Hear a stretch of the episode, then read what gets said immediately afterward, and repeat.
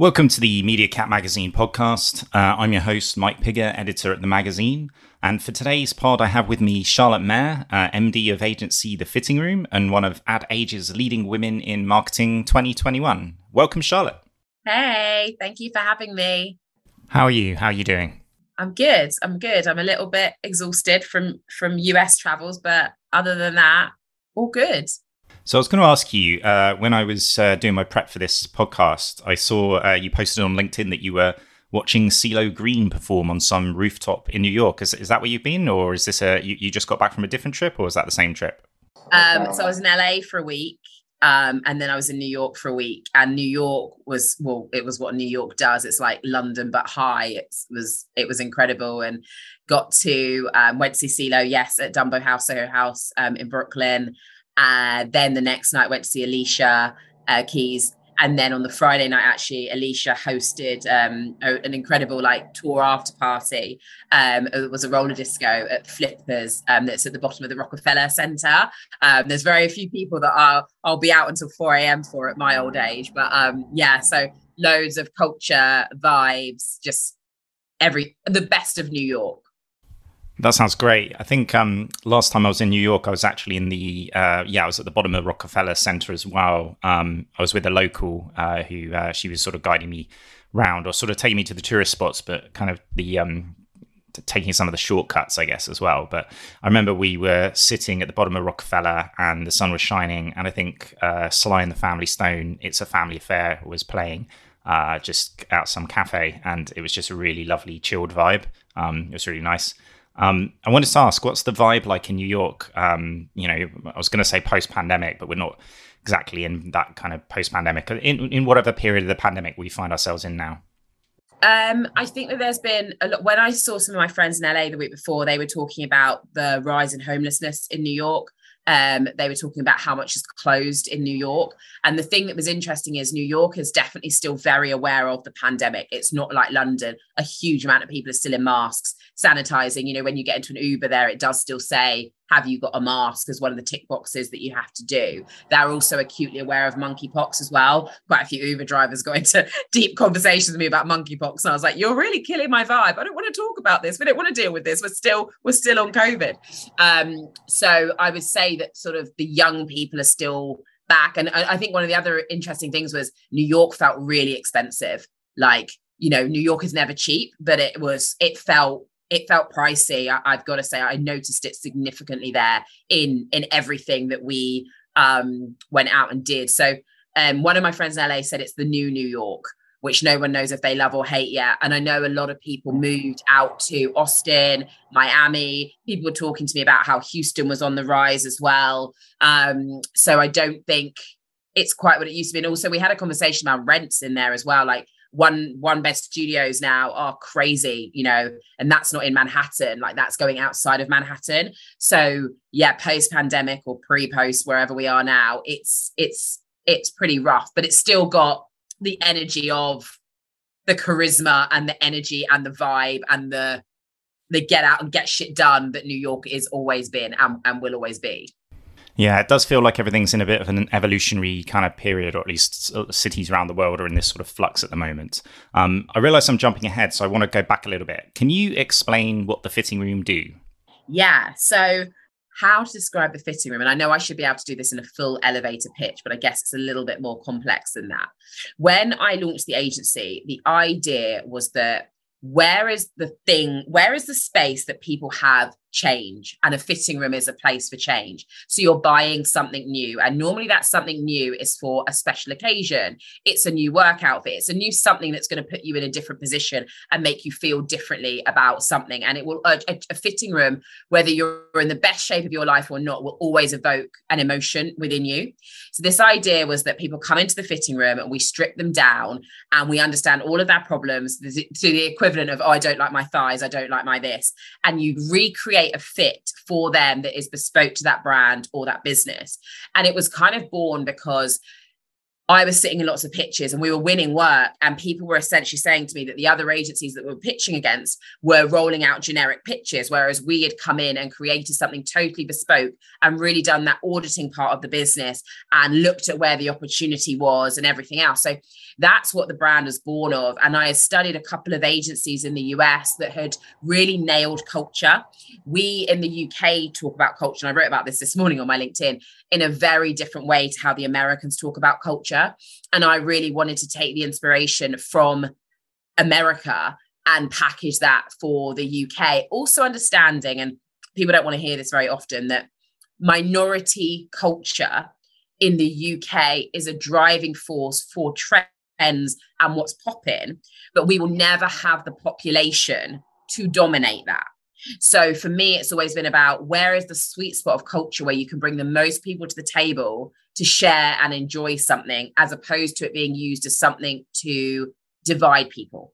So mm. our approach to being a culture comms agency sits slightly differently that has allowed us to do things like launch Black Pound Day, um, throw the biggest Brits after party that is for your Giggs, your Ghetts, your Stormzy, all of the people that are dominating the charts and what I consider now pop culture, but also allows us to roll out a global campaign for Bugaboo, you know, the Tesla of pushchairs, uh, launch HydraFacial in the UK, because we understand people and audiences and how you bring that shit together to get people excited. Adding to that, um, there's the fitting rooms method, which I think you posted uh, on LinkedIn again recently. And uh, so it had three words that I saw hype, demand, and legacy. Can you explain how you settled on those as your sort of pillars of the business and how they work in terms of the context of your work? Yeah, so our methodology is actually driven by some of the greatest people in hip hop. So um, if you take anybody that has influenced hip hop, the thing that they've had, whether they've had a shitload of money or no money, is hype. Every hip hop artist that's made it has got hype. Kanye West doesn't even speak, and the internet has a breakdown, right? Because he has hype masters, right, that sit around him. He's he's got the man the men that do it for him. So his last album, he didn't even speak on for about six weeks. I don't think he did a press interview, but he got Justin LaBoy to post saying that he was at uh, the secret listing party in Vegas or LA or something, and everything blew up. But the artist itself didn't speak a word on it. So that's hype. So we look at a hype ecosystem as normally the influence that sits outside the influencer because that's actually where the most influential behavior comes from. Whereas, again, in the UK, we very much look at who's the person that's got 5 million followers. And I don't actually think that that's the detail of influence in its, in its most authentic way. So we have this hype thing. And the hype thing is, as I say to my team, have you put enough hype into that that anybody's going to give a shit, right? Because I think as marketeers and communicators, our internal hype is, oh, our competitors are going to hate this. Oh, we're going to get a bit of trade press for this, as opposed to the is the consumer going to absolutely love this? And this is going to be the link that they take to their WhatsApp group and share with all their girls. It, it's that kind of energy. And what drives hype when you move beyond um, the, the state, the need of state, that whole psychological side of it? How do you do that? How does Supreme drop something and have a queue round the block? It's all of that side of it. And how is that linked to social media um, and how we behave as humans? And then the demand part of it is really about the the sales and the conversions part of it. It's all good and well doing a great campaign, but commercially, if that doesn't link to something more tangible, people are generally not that happy. So we wanted to have that focus of really a commercial understanding, especially such a young agency, communicating that yeah, we know what's popping, but also we know how to pop it and sell it is a very different conversation. And then the last piece around legacy is people caring for long enough to come back and do a repeat visit. And when we talk about legacy, I, when I sort of took the team through like how these pillars are going to come to life in the business, I said the morning that Tiffany woke up, Tiffany and Co, sorry, woke up and said, we're not as culturally relevant as we were when every woman like me that was a millennial was wearing a dog chain. We've lost that edge. And they said, who is the agency that we're going to call to reposition us whilst not alienating our core because never forget where 70% of the money is coming from but how do we build our 30% acquisition of something new? Who was the agency they called that said yo let's get jay-z and beyonce. That's where we want to sit around legacy. Legacy is an interesting one because um, i guess and that's my little segue onto the next uh, thing i want to ask you which is um, You've written a few articles in the last couple of years, one of which uh, I guess I, ha- I, have a link to because it was uh, what can brands learn from Biggie Smalls, um, and I think you wrote it about just over a year ago, ahead of the Netflix documentary which dropped, um, and I think you put me onto it actually. Um, so I watched it straight afterwards, and I wanted to ask what your thoughts were on the documentary and um, how they portrayed Biggie, um, and you know uh, his his his legacy really. Um, yeah, take it away. yeah, I think you know it's an interesting one because as I've gotten older, I've gotten more focused on understanding where stuff comes from and why stuff is how it is. And I don't think that marketeers and communicators spend enough time doing that. And I think that Biggie is a really great example of that because if you think he died, what, 1997? And his influence in brands is still felt now that Fila can still drop a new trainer and attribute it to Biggie and the legacy, and it can still sell out. That gives you a fundamental understanding of the influence that he had the documentary, like all great hip hop documentaries, if you go on and watch Kanye's one, if you go on and watch Diddy's one, you know, even when you go into the space of culture that sits within sports and you look at um, The Last Dance, it the the the story behind how something came to be is normally more interesting than the thing that came to be. Um, and i think that that's the thing with biggie. When we look at back at hip hop and you know cds being burnt in the streets and record labels having total panics about this style of music and what it was going to do to america. And then you look at modern culture now and how that stuff actually shapes things from politics, you know, conversations about climate change. It touches on everything. And the Biggie documentary just gave the back end of that, why this is how this is, what happened to get here. And I think as a as a black, I was going to say youngish woman in the UK that was raised in a white area, I didn't have a sense of belonging for a long time. So I've made my business about understanding that and how that then goes on to shape and tell really great stories. So anybody else that didn't belong at a certain period in history, I will always be fascinated with how that has then flipped that they're now the icons and and, and legacy brands or people in history. With regards to Biggie, um, do you think he had much of a, a an eye on his legacy? Um, you know, the the crown image pushed to the side of his head. You know, the collaborations. You know, was that part of his thinking? Was he a natural marketer? What, what's your take? I actually think at that time they weren't thinking about legacy. They were fighting to survive ultimately. You know, that era was about that. But I think sometimes in your fight to survive, your best stuff happens, right? I, I did a podcast last week and I spoke about this. When you've got nothing, you can give everything because there's nothing to lose. And I think at that time they were giving everything because there was nothing to lose because it couldn't have been worse than where they had been. So the the the the mentality around hip hop essentially is the only way is up. And that's what he was doing. So he was making good decisions. And I think as well, he's a good example of somebody that was living authentically. Was it perfect? Absolutely not. That was a completely different era. You know, culturally, people operated completely differently then. But I think legacy is driven by doing small right things every day as opposed to over obsessing about what your legacy is going to be your legacy is just a representation of who you are small consistent things every day yes that makes sense um interestingly, uh, speaking of Biggie, um, it kind of puts me in mind. I watched the uh, the Pistol TV show uh, recently. It's um, by Danny Boyle uh, about the sort of I don't know the the coming together of the Sex Pistols and and uh, well the, the, rise and fall, I suppose. Um, and I, I, don't know. I kind of see, uh, obviously, you know, the Sex Pistols came along at a time when Britain needed change, and um, I kind of feel maybe, you know, Biggie sort of had that punk rock side to him as well. Um, but you kind of see it now a lot with a lot of people rising up where they have a lot of hype, influencers, and uh, and so on. Um, but do you do you think that they might have the initial hype, but how how many of them kind of have that sort of punk rock spirit and are really shaking things up? Do you think? I think we've got culturally like t- there's two strands to that i think that we've got the generation of everything instant and overnight success as opposed to the previous generations that t- understood that to build a business can take 10 years before you actually start to make money.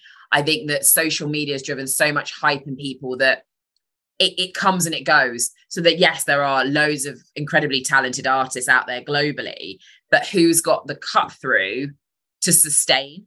Because ultimately, the sustainability is still driven by whomever you are doing those small things every day. You know, you see the Kardashians, they're on social media every day building their brands. And they are people that will be written about in the history books for shaping pop culture. Whether you believe where that where that influence came from is, is the the political side of it is kind of null and void. That's how they will be positioned and remembered. And for me, I've, I'm a big Kardashian fan in the sense of I love watching them work. Like you know, Kim has got you know her beats range. She wrote to beats herself. She asked beats you know. So that's a really great example of a legacy person who's got to the top can wear do anything and they're still like shaping the influence and the conversation that they want to have. So i think from an artist perspective we've got a little bit of spray and pray at the moment. We've got people that aren't that don't want to do the work because I think people think, oh, one big TikTok blows up and I'm suddenly rich and famous. And if you know the game, that's not the reality of the situation. That's one part of, okay, now you've got an audience. Now you've got awareness. How are you going to get them back for your second, your third singles, and then your album? And I think that that's true, not just to the music industry. I think that's true to everything. And I think as well, got a challenge at the moment. I was talking to, about this to a big British legacy brand the other day of things are changing and you do have to change. But in the here and now, with a cost of living crisis and everything else, most brands and artists still do need to retain their core. They do need to retain the thing that keeps the lights on. So you can't shift too far from what you already do. But we always talk about cutting off a percentage of an audience um, to create something new with that, that creates your legacy uh, of the next 50 years.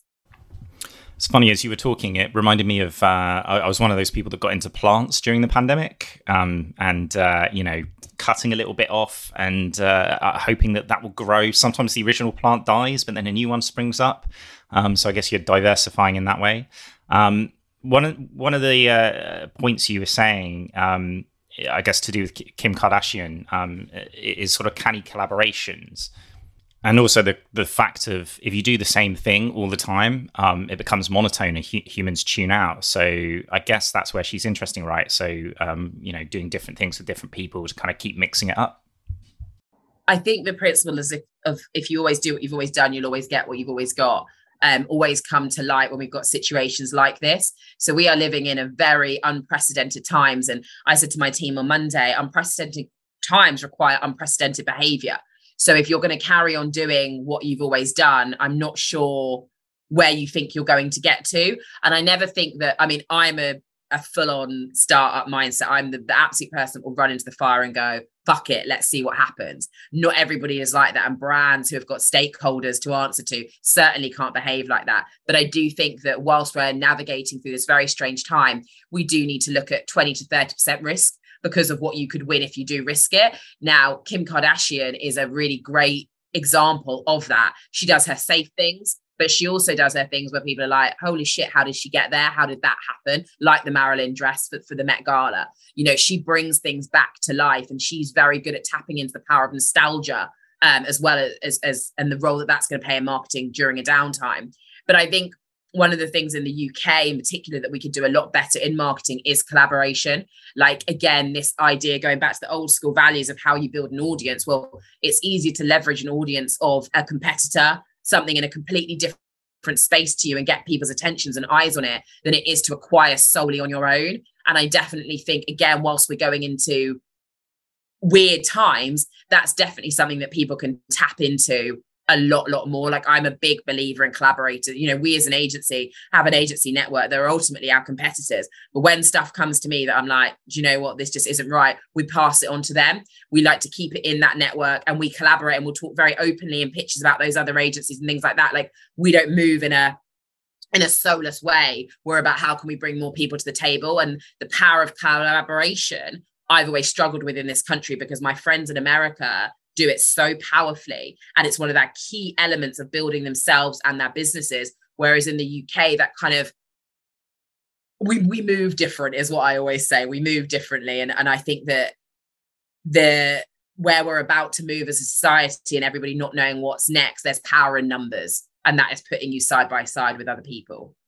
It's interesting that point about collaboration. Um, I don't know if you meant brands or agencies, because I assumed with America, if it was agencies, they'd be all like fighting tooth and nail uh, rather than collaborating in any sense. There, I think that there's a mix. I think on a brand level, so much collaboration out there. But what I've learned from a lot of the freelance community um, who work with agencies is that they bring a lot of people together. People are very good at understanding their skill set and what they have in their um, bank of tricks versus what they need to leverage from somebody else. So, and I think as well, where a lot of brands at the moment are looking for global partners, but don't necessarily want to go to traditional agencies that have got 10,000 people globally, want to work with experts. We've been approached a lot more recently from global agencies saying, yo, can we team up with you? And you rep the UK part of this project and, and look at uh, Western Europe and, and those kinds of things. So I definitely think that it's there simmering, but it's driven by the brands doing collaborations and brands demanding that their agencies bring more to the table and have a bigger pool of a network to create create great conversations and great storytelling. I want to pivot now slightly, if we can, um, to use that terrible corporate type phrase. But um, when I was uh, back in the day, when I was editor at the Marketing Society, uh, I say back in the day, about two years ago, uh, you wrote a piece for me there uh, about how OnlyFans could be the new home of uh, for entertainers, and, and, and so obviously it started life as predominantly a place uh, for sex workers. Um, and you know, is it evolving? And I also read an article in the New York Times uh, from late last year, which said pretty much the same thing. Um, weird, weirdly written by another Charlotte, so I don't know if you guys are teaming up or something. Um, but uh, in late 2022, how do you how do you think the platform's uh, shaping up? You know, is it been superseded by TikTok? Does it still have a place? Is it going to evolve into something more next year? You think? I haven't looked at OnlyFans in a hot minute. I saw the last scandal that they had where they were going to be removing certain types of content from the platform. They had a lot of backlash and they had to circle back to that. And I think the CEO stepped down. Somebody else is is is the data CEO, maybe from a couple of months ago. I, I feel like I read that on LinkedIn. But I think that TikTok, I I think that we need to be slightly TikTok's doing its thing in the moment, and I but I don't believe that that is the ultimate channel strategy for everything that we do as as communicators. I think people have got it a little bit twisted at the moment with looking that as the holy grail. Like, yes, right now it is a channel that is winning and doing in crazy growth, and you know, obviously beating Google for searches and all of that good stuff, but that doesn't mean that everybody's on TikTok and that everybody is using TikTok and that everybody's going to buy from TikTok. There are a lot of people that are still going to see an ad and they're going to jump off and Google and they're going to go to TripAdvisor. And I think that it's it's it's got to be one of your key three right now, but not your everything. And for some brands, OnlyFans, as it does do more mainstream, you know, there are a lot of creators on there making a lot of money um, from fitness to food. I think it's going to be a slower burn because they've got the reputation that they had previously of what they were. But don't forget, TikTok had its reputation from being for Musical.ly and also thinking it's just a bunch of teenagers singing songs. So every brand has its evolution. It's about how good are the people that you put around you that can tell the stories and scope out opportunity. And I think that that's going to be the biggest challenge for OnlyFans is what that journey looks like. Again, coming back to that legacy piece of you can't alienate your core because they're driving your most commercial, but your 30%, you've got to look at that differently. It's funny you say about TikTok because um, it, it, probably comes back to one of your pillars, right, of uh, hype, but uh, don't believe the hype. Our internal message to the team is don't believe the hype. That's it. I say to the team when they're getting gassed up because a campaign is blowing up or someone's giving loads of compliments. I'm like, I'm that person. It's like, don't believe the hype. Like there is a there is a human balance that needs to come into that. Yeah, yeah, enthusiasm's great, but sometimes you can, I guess, lose your way if you're, um, you know, you take your eyes off the prize, etc. Um, OnlyFans is an interesting one. I think this sort of evolution of it, and um, in some ways the um, you know uh, the things that they tried to change with it, and then there was the backlash, etc. And it, it kind of makes me think of the evolution of the uh, or, or, the place that we find ourselves with the internet now nowadays. Um, you know, where like Disney Plus came along, and then Disney Plus had um, started putting on you know uh, movies for adults. I, I, don't want to say adult movies because it's, it's, sort of that terminology. It kind of gets confusing, but basically, you know, shows that um, grown-ups can watch. Um, okay, okay, again, there isn't a really, really a way of saying this phrase without it seeming confusing, but you know, in the, in the way that sort of Facebook has, and Instagram has become very puritanical, and then you know, uh, surely there must be a way to separate it where you know, um, not everything is kind of for everybody or you, there are ways that you can you know obviously have parental locks and filters if if you want to ensure that uh, you know children don't see adult things but then also adults are able to watch adult things if they want um, and you just you know uh, the platforms are able to sort of separate those two things um, and cater to audiences that way. Um, that, I mean, that's my hope. There isn't really a question here. I'm just just sort of ranting, really. We we we are in a time of fear, um, and we are also in a time of everybody being offended. So you know, everybody's definitely playing absolutely everything uh, safe to a T, which isn't necessarily the best way to navigate through a global financial crisis. We've got to wrap up in a sec, but I just want to ask, um, as a kind of a final question, really, as a you know as a boss and a leader of an agency, how has it been in the last couple of years with the pandemic, etc.? You know, uh, have you had to change your style at all? Has it has it been fun, um, or has it just been you know a bit of a nightmare? Is it fucking hard? No, I mean, I started the, the agency with 17 pounds, right? So my expectation of knowing how hard I was going to have to work was there from day dot. I guess when the pandemic hit, we had a large number of hospitality clients and they were the first ones to close. So we had monies owed to us, we owed money out. Um, and we, you know, nobody knew what was coming. You know, originally it was we're closing for three weeks, you know, flatten the curve, la la la. la. Well, here we are two and a half years later. So I think it was definitely rough, but I learned probably some of my greatest lessons. I took the time to look at the business and go, okay, we've been really busy for the last few years, but are we delivering what I wanted us to deliver? Are we staying true as to why this business was created? Are we culturally doing what we came to do, both internally and externally. And it was a time to ask myself some hard questions. We actually uh, started to have a little bit of a tidy up as a business, as a brand. You know, pre COVID, we didn't even have a website, right? We didn't really have proper creds. You know, we had so much referral business that we didn't have to do much of that. So I said to one of my advisory board, I'm going to adult now. So we're going to do more of the the old school stuff that I had been avoiding. Um, and we've definitely come back out as a clearer agency. We're very clear on our mission, very clear on our network. We've got some really incredible people sat at the table. I've got proper support and structure in the business now. And you know, when we're we're getting to some tables that God, you know, if you told me six years ago that, that would be that, I would have laughed. And those were the things driven by the the pandemic because it forced me to stop. Um, I also helped my younger brother launch his own food company during lockdown that is now, you know, he was my number two for four years. He's now running a full food company delivering stuff for some of the biggest brands in the country and biggest celebrities um, and it's his full business now so you know it was it was really hard but i think when you're when you've started something with nothing your resilience levels are so much higher um, to just like right shit, you know, going to turn this around. What's plan B? What's plan C? And what's plan D? So for me, it was just a, okay, cool, right, let's, let's get this done. Well, thank you so much. I know I've been trying to get you to do one of these podcasts for ages now, so I'm glad we finally got to do it. And um, yeah, just want to say thank you, Charlotte, for coming on the MediaCat Magazine podcast. Thank you for having me.